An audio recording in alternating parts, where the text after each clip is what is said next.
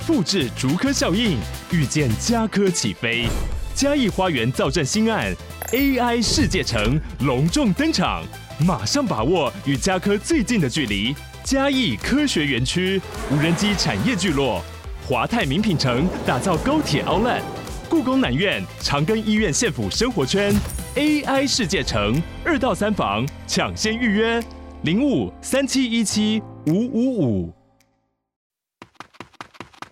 嘿，你别 Kido。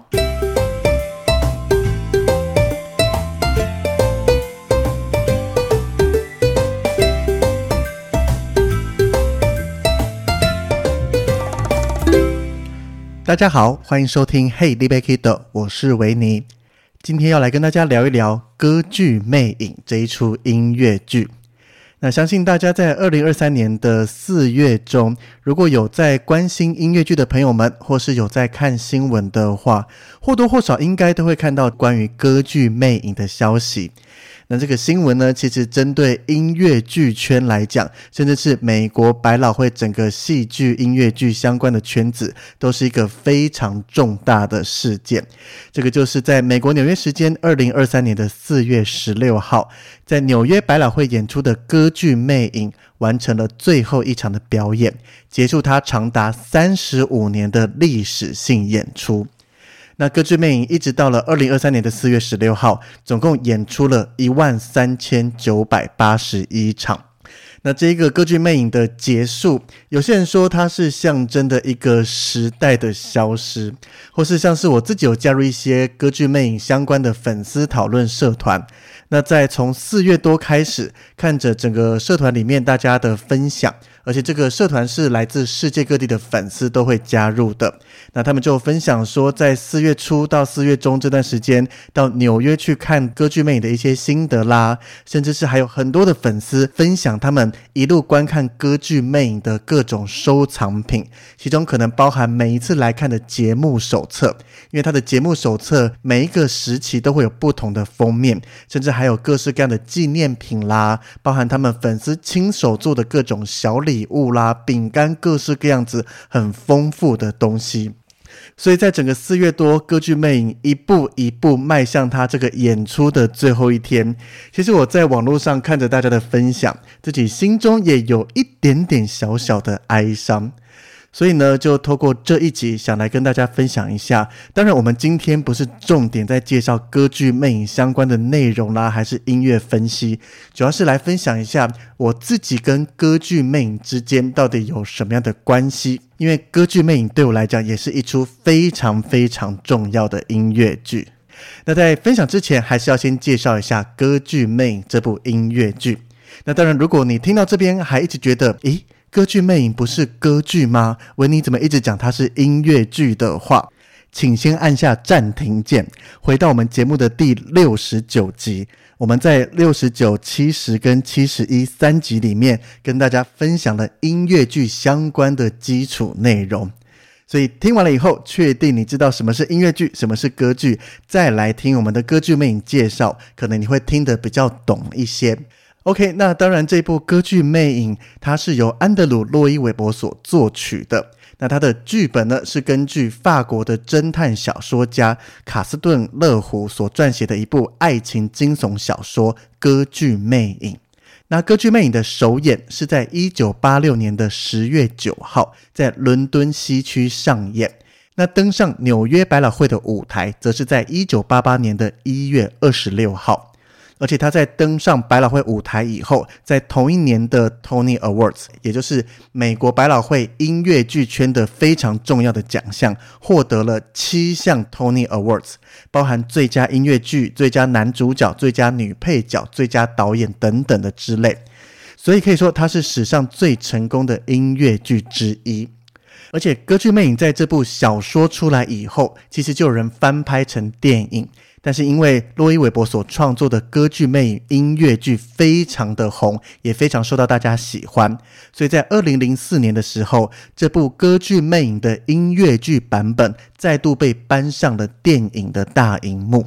那它是以音乐剧的剧本和歌曲所改编的，并不是舞台上面演出的录影版本。那另外在二零一一年的时候，是歌剧魅影二十五周年的演出。那这个演出呢，就是有同步录影下来。不过跟我们一般在剧场看到的歌剧魅影表演又有一点点不太一样。最主要的不同就是这个二十五周年的演出，它交响乐团比较庞大，但是很多让人津津乐道的布景舞台变化，透过一块块的电子荧幕来做显示。所以，当然，这一个二十五周年的版本是最接近剧场演出的版本，但是跟现场观看还是有一些些的差距的。那关于歌剧魅影演出的内容，它这个事情是发生在巴黎歌剧院。那里面有一位长相丑陋的魅影，他是长时间住在巴黎歌剧院的地下室。那他在底下生活的时候，歌剧院里面有非常多的演员和芭蕾舞林在演出嘛。那他就爱上了一位舞林，叫做克里斯汀。那因为克里斯汀本身的歌喉也不错，所以魅影就这样子在幕后默默的教导他，让克里斯汀获得了首席女高音的位置。但是克里斯汀其实他已经心有所属了，他跟他的青梅竹马 Raoul 又在歌剧院相逢，那两人也产生了爱情的因素，所以包含喜欢着克里斯汀的魅影和克里斯汀以及 Raoul 两者之间的关系，这个三角恋就是这整个歌剧魅影剧情最主要的主轴。不过，歌剧魅影的内容呢，其实网络上有非常非常多的人在分享，包含是用文字写出来完整的内容啦，或是透过电影二十五周年的这些演出，也都会有中文字幕，可以更加了解这些剧情。所以，我们就不在这边占太多篇幅来分享剧情了。那歌剧魅影从一九八八年在纽约百老汇上映以后，一直到了二零零六年的一月九号，超越了当时演出最长期间的音乐剧。那这出音乐剧是《猫》，《猫》它是从一九八二年的十月七号开始，一直演出到两千年的九月十号。所以歌剧魅影开始演了以后，到了二零零六年，直接超越《猫》，成为连续演出最长时间的音乐剧。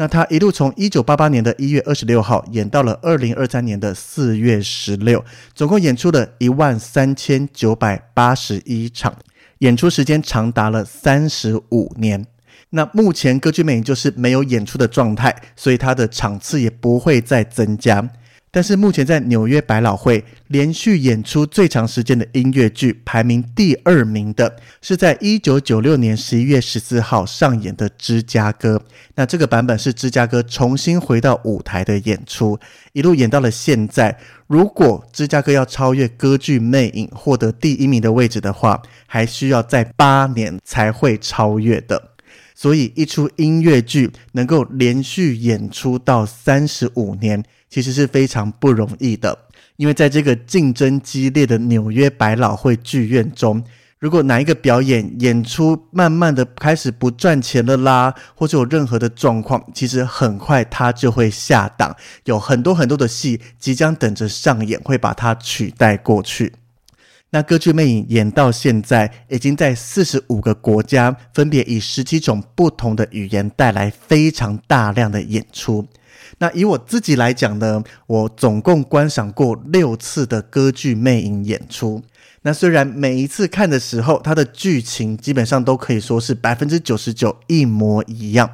但是每一场其实都有带给我不同的体验，还有不同的回忆以及感动。所以接下来就跟大家聊一聊我自己和歌剧魅影整个相遇认识的过程。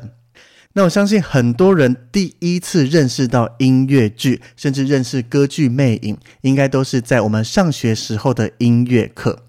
那我自己也是在国小时期的音乐课，看到了音乐老师播放演出片段。那这个片段就是男女主角魅影和克里斯汀唱着《The Phantom of the Opera》这首主题曲。那并且那个画面我到现在都记得很清楚，就是两个人搭着船缓缓地进入充满蜡烛和烟雾的地窖里面。所以当时我对歌剧魅影的这一幕，加上这个震撼的歌曲，其实印象就非常深刻。那到了之后，在一次偶然的机会下，在逛唱片行的时候，现在应该很少人逛唱片行了。那在逛唱片行的时候，就看到了有歌剧魅影的原声带。而且这个 CD 当时有两个版本哦，一个是精选曲的 CD，也就是把里面几首著名的曲子挑选出来。那另外一个版本呢，是一九八六年伦敦原版卡司的完整收录 CD，也就是呢，它除了各个著名的歌曲以外，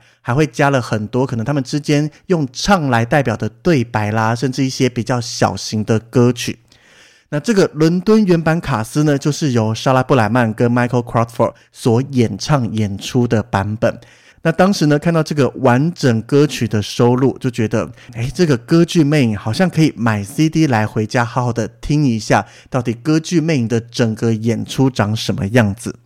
那回家以后呢，就把这个 CD 放进去播放，一边听着 CD，那也看着 CD 盒里面附着一本小小厚厚的歌词本。与其说是歌词本，其实更精确的描述，它已经接近剧本的等级了。那一边听着 CD，一边看着这个一行一行的文字，一行一行的歌词。虽然在当时还没有看过整个演出，只有看过整个中文介绍，对整个剧情大概知道。不过很难把里面演唱的歌曲跟剧情完整的结合在一起。但是当时其实我非常常把歌剧魅影的 CD 拿出来播放，因为里面每一首的音乐真的都非常非常的好听。那一直到了二零零四年的时候，歌剧魅影从音乐剧改编了一个版本到电影院播放。在这一次我进到电影院里面去看了以后，才把在 CD 里面听到所有的歌曲以及歌剧魅影这个故事的所有内容，还有各式各样的画面结合在一起，让我第一次完整的了解到，原来歌剧魅影这出音乐剧的演出大概是长什么样子。不过电影版因为它是属于比较一个写实的状态，那我们在剧场里面看剧，要在一个小小的舞台上面变化出各式各样的布景，那个感受还是不一样。那到了二零零六年的一月，其实这是歌剧魅影第一次来到台湾演出，而且是在国家戏剧院。从最一开始公告出来只有演三十一场。结果开卖了以后，非常踊跃的抢票，一下就卖完了。所以主办方看到盛况空前，紧急宣布加场，而且这个加场一共宣布了两次，从原本的三十一场加到五十五场，到最后的六十三场。那这个歌剧魅影第一次来台湾演出，非常的轰动。那我自己当时其实还是学生，所以没有太多的金钱自主能力。不过，在新闻上看到了各式各样有关歌剧魅影报道之后，加上之前看过歌剧魅影的片段，到听原声带，到最后看过电影，于是当时我就跟我父母讲说，我想去看这出音乐剧。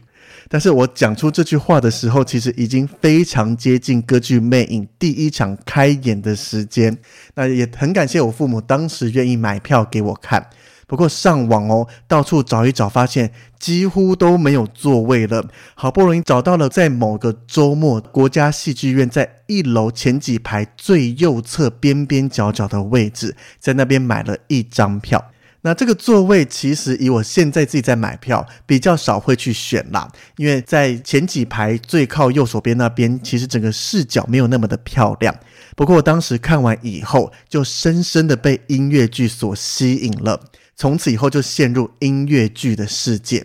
当时看着整个舞台不同的变换，加上各种耳熟能详的歌曲，一一在你眼前 live 的方式呈现，其实有好几个片段都会让我起鸡皮疙瘩的。那接下来歌剧魅影第二度来到台湾，是在二零零九年七月的时候。那这次演出地点是在小巨蛋。当时我和我弟以及我表妹一起去看，那这个票是买在小巨蛋黄区的座位。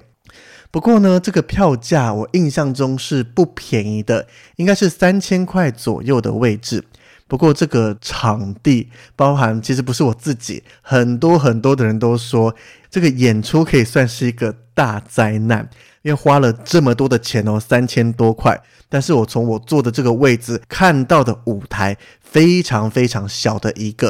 然后加上左右两边还挂了大大的即时转播荧幕，有时候你都觉得你是不是直接看荧幕还看得比较好一些？但是这样子又失去了进到剧场看现场演出的魅力。所以其实那一次演出后，当然这个整个演员阵容啦、卡斯演出的所有的一切都是非常好。大家只是比较在意的是这个演出的环境跟整个不同的座位，它的价格和看到的这个体验感觉。那接下来到了二零一二年的十月，这个时候我自己到了美东去玩了一个月，走了一个美东流浪之旅。那在纽约待了两个多礼拜，以喜欢音乐剧的我，当然在这两个多礼拜就是每天每天好好的看剧啦。所以这个呢，可以算是我第一次在一个非常棒的位置，是在剧场的一楼中间的位置去观赏歌剧《魅影》，而且这个票价我永远记得。一百美金有找，所以呢，台币大概就是三千块有找，跟我在小巨蛋看的感觉差非常非常的多。在纽约的剧场看歌剧《魅影》，我的位置跟舞台距离其实没有特别的远，舞台所有的演出都看得一清二楚。虽然我已经对歌剧《魅影》的演出都非常熟悉，但是这一次算是我第一次在剧场里面好好欣赏到歌剧《魅影》整场的演出。看完了以后，更能深刻的体会到为什么歌剧《魅影》可以说是经典中的经典。那接下来，在二零一四年的九月，我又在北海道看了一次歌剧《魅影》。为什么特别跑去北海道看呢？其实因为当时在规划北海道的旅游，查各种资料的时候，就发现日本有一个四季剧团，那他当时在北海道有演出歌剧《魅影》，出于好奇心就想说看一下这个日本演出的票价到底如何，结果发现坐在前几排吊灯正下方的位置，日币才一万出头而已。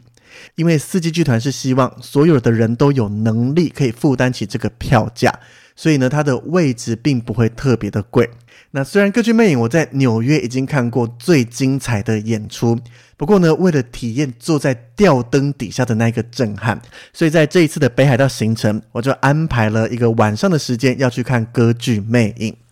那整个四季剧团的歌剧魅影演出，它其实票价压得这么低，必须有一些取舍，所以它的演出是没有现场乐队伴奏。其实看起来的感觉，总会觉得好像少了一点点的 feel。那再加上现场所有的演唱全部都是日文，对我来讲虽然不会看不懂啦，因为整个剧情我已经都非常的熟悉，但是听英文版本听习惯了，看了日文的演唱，加上少了现场乐队，好像少了那么一点点的感觉。不过坐在吊灯底下哦，在上半场最后一幕那个吊灯开始往下掉的时候，一般我们坐在远处看就觉得哦，这个吊灯就是慢慢的下来而已嘛。但是当你坐在吊灯的正下方，抬头往上看，这个吊灯就这样子越来越大，越来越大，好像要直接摔在你的头上的时候，那个心中其实有一度是，哎，我是不是赶快该逃跑、该离开的那种有点吓人的感觉。所以这个坐在吊灯底下的体验其实是非常震撼的。那接下来在二零一四年的九月，歌剧魅影第三度来到台湾。那这个地点同样在小巨蛋。当时其实没有特别想去，但是又觉得我的爸妈在二零零六年的时候买了一张票，让我体验了歌剧魅影，深深的爱上音乐剧。但是他们两位一直没有机会看到歌剧魅影。那再加上小巨蛋有汲取上次的教训，针对整个舞台摆设的位置和座位做了一些些的更动，所以我还是买了票带我爸妈一起去看音乐剧。那在当时看完了以后，我们一家开着车回家，就听到我爸妈在车上聊着刚刚看音乐剧的感觉，包含里面的剧情、里面的音乐和演出的一些片段。我相信这对我爸妈来讲，应该也是一个不错的回忆啦。这个是我第一次跟家人一起看歌剧魅影。那接下来就到了二零一九年的十二月，这一次呢，我到了英国玩一个月。那伦敦西区同样也是音乐剧的重镇，加上歌剧魅影最早最早第一次登台就是在伦敦的 Her Majesty 剧院里面，所以来到了伦敦旅游欣赏歌剧魅影绝对是我要做的事情。那当时在买票的时候，我就发现，在吊灯正下方前三排的位置只要英镑八十块钱，于是就决定马上买下这个位置。那当时在伦敦看的歌剧魅影，满分一百，我给到了九十九分，可以说是近乎完美的演出。那少的那个一分，就是在序曲一开场，原本我在看的时候都是非常的震撼，但是这次在伦敦不晓发生什么事情，可能麦克风有状况还是怎么样，它是用一个渐强的方式出来，第一个音没有直接很震撼又大声的爆出来，我就少了那一点点的震撼感。当然后面的演出加上我所坐的座位。看演员的整个表演是一清二楚，又是在吊灯正下方，可以体验到它落下跟升起的感觉。所以在伦敦这次看歌剧魅影，是我目前看了六场里面，可以说是整个体验来讲是最接近完美的。包含当时跟我们一起去玩的我姨丈也讲说，他这次英国行程里面，其中一项印象最深刻的就是欣赏歌剧魅影。没想到音乐剧是这么精彩的。那歌剧魅影来到台湾演出，其实最近期的是二零二零年的十一月。那这次演出的地点同样在小巨蛋，不过这一次的票房哦，我看整个新闻啦跟售票系统看起来，其实票房非常的好。因为已经进入疫情期间，大家基本上都没办法出国。那有国外这种大型又耳熟能详的音乐剧进来，纵使是在小巨蛋演出，但是还是很多人都有买票进去看戏啦。不过我自己因为已经看了这么多场，加上场地的因素，就直接放弃，没有去欣赏这一次的演出。那我相信歌剧魅影其实对许多人来讲都是音乐剧的启蒙与第一出认识的音乐剧，甚至可以说是讲到百老汇就会想到歌剧魅影，甚至讲到音乐剧首推首选第一个想到的也都是歌剧魅影。包含我自己在推荐朋友去纽约或是去伦敦玩的时候，我都会讲一定要至少欣赏一场音乐剧，除非你真的非常厌恶这个东西，不然就是至少看个一场，了解一下音乐剧是什么东西。那当对方没有任何特殊喜好的状况下，我自己的首推当然也就是歌剧魅影。那为什么歌剧魅影它会这么的迷人呢？因为歌剧魅影这出可以说是一个非常中规中矩的音乐剧，也就是我们在讲嘛，像我们写作文会有起承转合，那音乐剧有一些它必定要有的元素，像我自己把它统整成音乐剧要有歌曲，要有剧情，要有服装，要有舞台，那歌剧魅影全部都包含。像是歌曲里面，从我们耳熟能详的主题曲，不断的在整个演出中重复。里面的歌曲像是独唱，描述了各个主角在不同时期的心情，有非常多好听的咏叹调。那另外双人合唱，不管是克里斯汀跟魅影之间，还是克里斯汀跟 Raoul 之间的合唱，也都非常的棒。那还有精彩的多人重唱。这个不是说大家唱同一个旋律哟，它是把里面几首主题曲让三个人在同一时间一起唱出来。那这个时候就要有很多巧妙的安排，听起来才能是既顺畅，但是又能感受到不同歌曲所代表不同人所要描述的内容跟情绪。那当然也少不了大场面的大合唱，所以整个音乐剧里面该有的演唱方式，通通都包含。那另外剧情的部分呢，我自己也很喜欢歌剧魅影在描述故事的节奏，整个演出非常流畅，不会有太多让你觉得说啊怎么很无聊啦、很沉闷的部分。该慢下来的步调比较浪漫的时候，可以让我们感受到它所散发出来的这个浪漫气息。但是该紧凑或是该震撼的地方，整个衔接也都非常的顺畅。那像是服装的部分，整个歌剧魅的演出服装就多达两百多套的衣服，另外再加上三百多个配件，从像是一般生活中的穿着到剧院演出的服装，甚至还有华丽的舞会礼服这一些。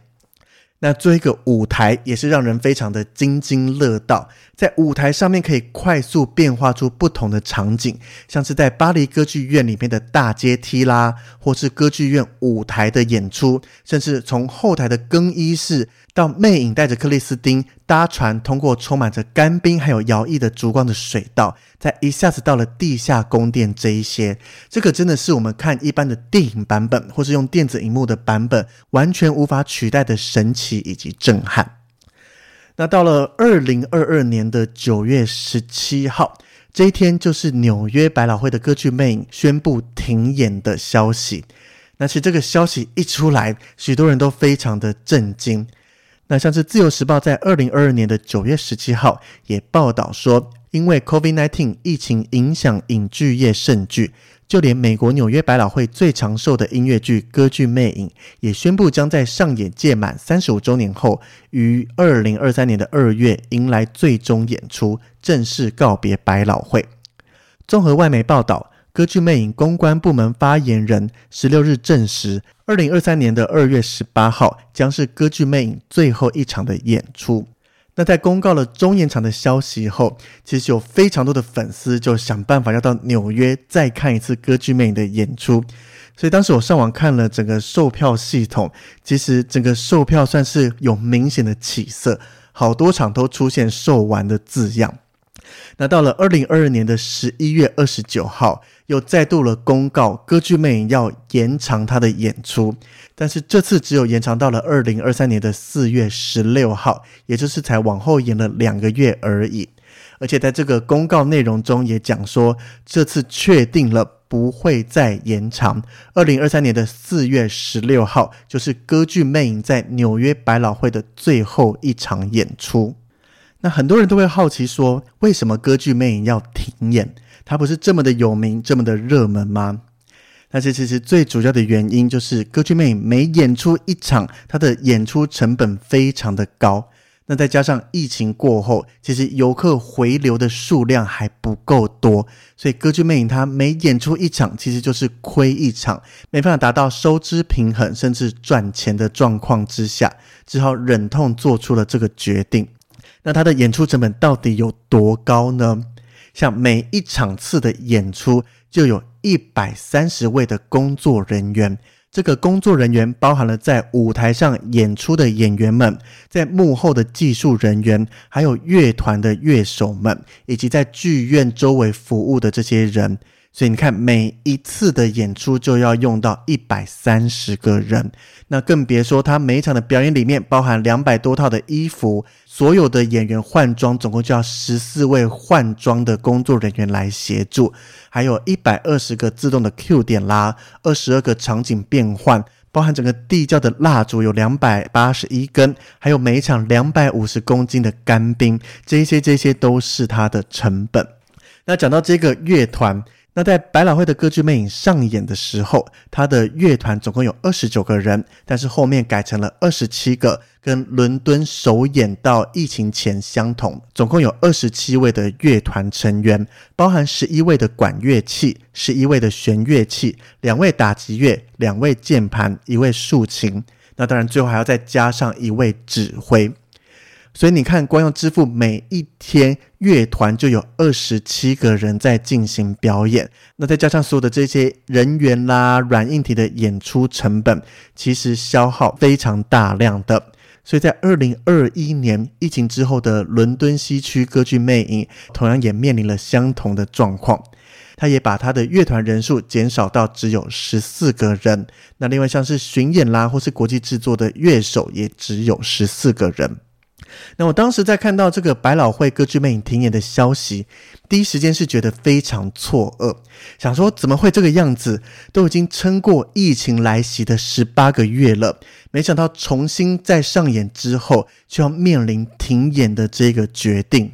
那在当时第一时间得知要停演，其实我也非常想要去参与这个最后一场的演出。所以公告了最终场演出日期之后，我就上网确认了我手上有多少亚洲万里通的旅程，那刚好可以换一趟从台北飞纽约来回的经济舱机票，而且也都查好喽，去程飞国泰航空，回程飞日本航空，全部都有位置可以换，所以就满怀着期待，等着最后一场的演出开始售票。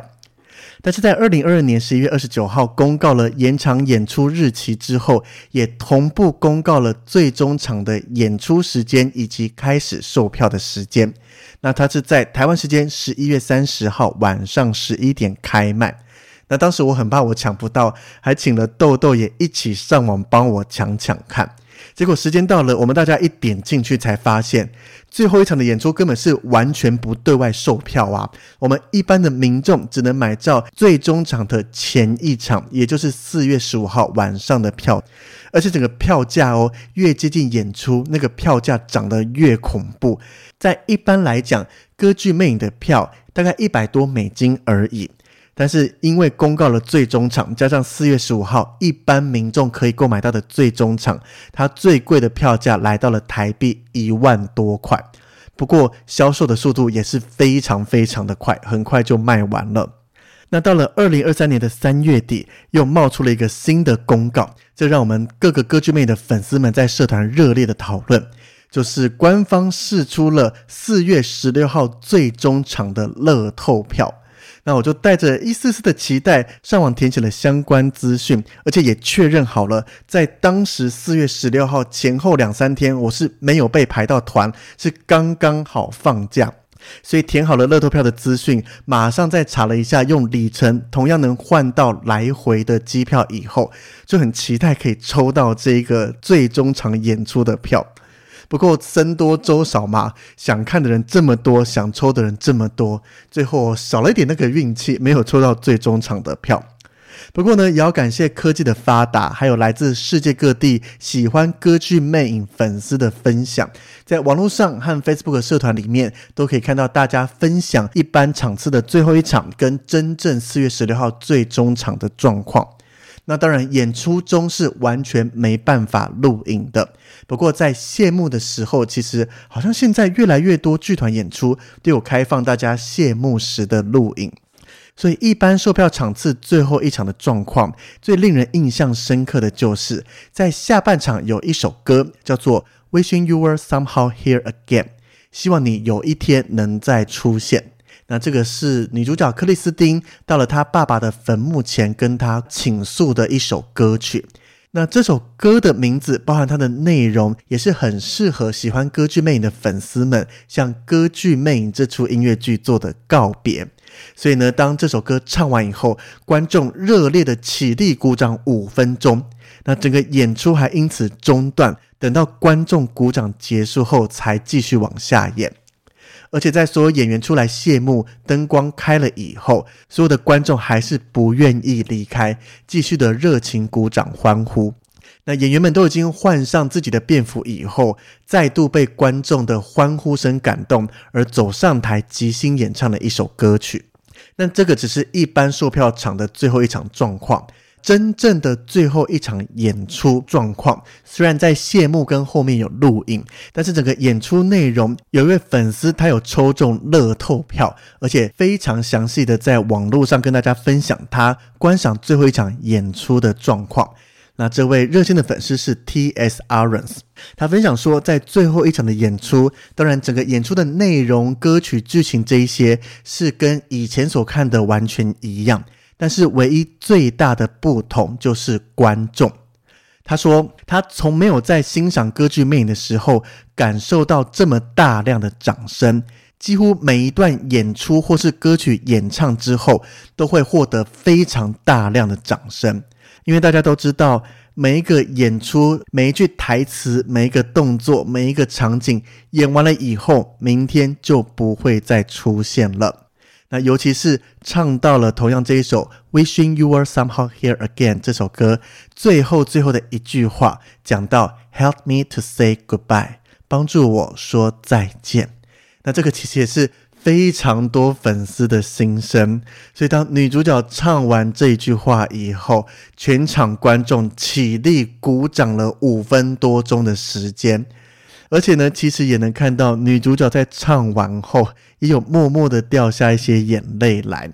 所以，以我自己在看了这位粉丝的分享以后，可以想象到当时现场的这个观众带着依依不舍又带有热情的掌声，那个演出的感受，我相信演员也能感受到各种依依不舍的心情。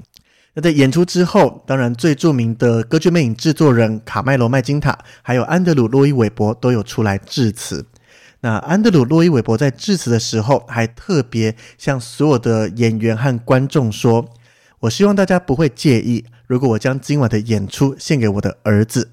那讲完后，全场同样在报以热烈的掌声。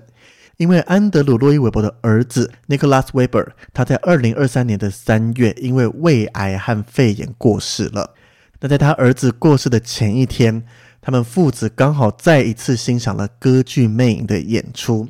所以这才令安德鲁·洛伊·韦伯有感而发地说：“歌剧《魅影》的落幕，还有他儿子的消失离开，其实对他来讲是一个非常不舍，也非常难过，甚至象征了他个人的一个道别。”那在致辞过后，也邀请到了百老汇原版的卡斯回到舞台上，一起跟大家庆祝和道别。这就包含了原版的女主角莎拉布莱曼，但是原版的男主角 Michael Crawford 因为他紧急的牙科手术而无法到场，只有写了一封公开信来跟大家表达他的不舍。那另外还在谢幕的时候，特别把吊灯给降下来，让所有的观众给这一盏在剧中占有非常重要地位与角色的吊灯一个热烈的掌声。那结束之后，全体就一起合唱了《Music of the Night》这一首歌。那舞台上也降下了投影幕，回顾着历代男女主角克里斯汀和魅影分别由哪一些演员来演出过这个角色。那对这个最后演出的谢幕画面有兴趣的话，其实现在在网络上都有完整的录影版本可以看得到。那整个致辞和谢幕的过程中，除了掌声不断以外，我自己在观看时也觉得多了很多令人感动，甚至有时候可能眼眶会稍微湿润流泪的画面。那至于在纽约百老汇的歌剧《魅影》结束演出以后，我相信很多人就会想问。如果我还没看过歌剧《魅影》，到底还有哪些地方可以看到歌剧《魅影》的演出呢？那除了在伦敦西区，这个是歌剧《魅影》最原始演出的地方之外，像是日本，我刚刚讲到四季剧团，其实在日本各大城市也会定时巡演歌剧《魅影》的演出。那另外像是韩国有韩文版的歌剧《魅影》，包含釜山从二零二三年的三月到二零二三年的六月，那接下来就会移到首尔，从二零二三年的七月开始都会演出。那另外还有一个中文的巡演版本，在二零二三年的五月二号即将在上海开始演出。那除了上海演出以外，会一路巡演到深圳、广州、北京等等的各个大城市。那当然，这个中文巡演版本的演出还有很多的细节都还没公布。不过以我自己来讲，我还蛮期待有机会可以去欣赏中文版的歌剧《魅影》。如果有机会的话，我应该会买一张机票冲过去观赏一下。那另外，更多人关心的一件事情就是，歌剧《魅影》到底有没有机会重新回到纽约演出？那在致辞的时候，卡麦罗麦金塔说了以下这段话：So one question I keep being asked again and again and again: Will Fenton return? Well, having been a producer for over fifty-five years, I've been seeing all the great musicals return. And the Phantom is one of the greatest, so it's only a matter of time. 他讲到说，有一个问题，他不断的在被问，就是歌剧《魅影》是否会回来呢？那根据他当了超过五十五年的制作人的经验，他看过非常多很棒的音乐剧都会再重新回到舞台演出。那歌剧《魅影》是里面最棒的音乐剧之一。所以他会回来，只是时间的问题而已。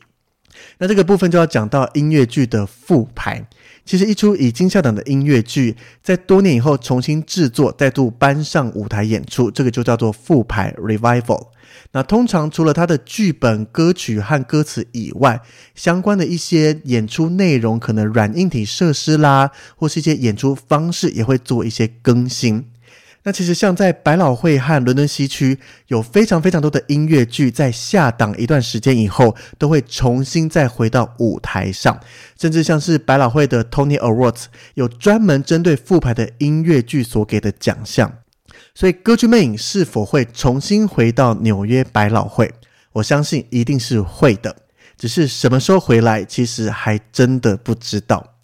那另外一个重点就是，到底歌剧魅影回来百老汇会用什么样的形式重新回到百老汇呢？我自己在二零二零年的六月二十三号在 Facebook 上面发了一篇文章，那他讲到说，有关伦敦西区的剧院之前公告会在二零二一年才重新开演，但是最近又有一件事情闹得沸沸扬扬，那就是关于《歌剧魅影》这出音乐剧。有消息传出，制作人卡麦隆麦金塔想把伦敦上演的《歌剧魅影》原始版本改成二零一二年所创造出来的巡演版本。那这个巡演版本跟原始版本到底差在哪里呢？老实说，原版的《歌剧魅影》我自己看了六场，不过巡演的版本没有看过。但是从网络上各个看过的人分享内容，还有各个影像片段，其实呢可以发现，巡演版本改变最多的就是整个舞台设计。乍看之下，新的巡演版本舞台中有让人焕然一新的感觉。但是看了许多观众在现场实际看完的心得。其实新版的舞台改掉非常多原版舞台的设计巧思，甚至让整个演出跟原版相比，好像少了一点点的特色。《歌剧魅影》这出音乐剧之所以会那么精彩，除了经典的歌曲、剧情和服装之外，舞台设计也是一个大重点。不论是神出鬼没的魅影、充满烛光的神秘地窖、场面盛大的化妆舞会等等。还有那盏从开场时就从舞台缓缓升起的水晶灯，以及在上半场结束前从空中落到舞台上的震撼，每一个布景与布景之间的转换，也都令观众津津乐道。虽然新的巡演舞台设计比较简单，让巡演拆装舞台可以节省大量的时间，但是新的舞台看起来真的是无法取代经典的原版舞台。所以在伦敦西区 Her Majesty Theatre 已经演出长达三十多年的歌剧魅影，要是在二零二一年换成了巡演版本的舞台，那我相信精彩程度一定会大打折扣。不过，创作者洛伊韦伯稍早也发布了一篇贴文，表示说他会尽全力保住在西区演出的歌剧魅影，还是保有原始的版本。所以看来，创作者和制作人的想法出现了一些分歧。那以我自己，还是希望能够保持最原始的版本，这才是经典的歌剧魅影。那以上这些是我当时在 Facebook 所分享的内容。到了现在，其实我对新版的舞台有更多的认识与了解。虽然还没看过，但是原版的经典和重新上演后的调整，我其实都是很尊重每一出戏导演的设计和安排。当然，很多时候原版的画面和印象，其实已经深深的烙印在我们脑海之中。就像我自己听习惯了原版卡司的原声带，那再去看这些音乐剧的时候，听到不同人的诠释，有时候会突然觉得，怎么好像哪里感觉怪怪的。不过我相信导演都是确认好了所有的演出达到最佳状况，才会让这个演出站在大家面前的。所以不论是歌剧魅影用原版的舞台重新回到纽约，还是新版的舞台。我自己都是乐观其成啦，当然最希望的还是能够使用最经典的那一个原版的舞台。那纽约没有了歌剧魅影，如果要到纽约旅游，想看一出音乐剧的话，到底还有哪一些是值得推荐的呢？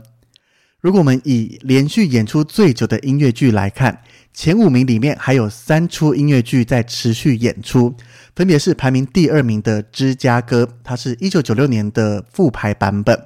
排名第三名的《狮子王》，还有前几个月排名才从第五名跳上了第四名的《Wicked》邪恶坏女巫。这三出我自己都看过，也都很喜欢。不过这三出是各有特色啦。如果想更了解的话，我们要另外开一集再来跟大家分享。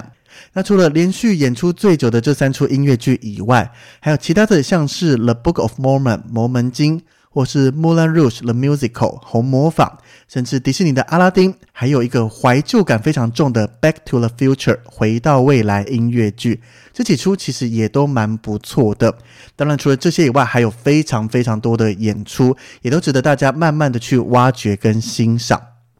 那最后，我自己在歌剧魅影结束演出的时候，也有在我们的粉砖上面 po 了一篇现实动态。那当时有位听众留言跟我分享说，他的音乐剧启蒙就是歌剧魅影，他只想知道歌剧魅影还会不会回来。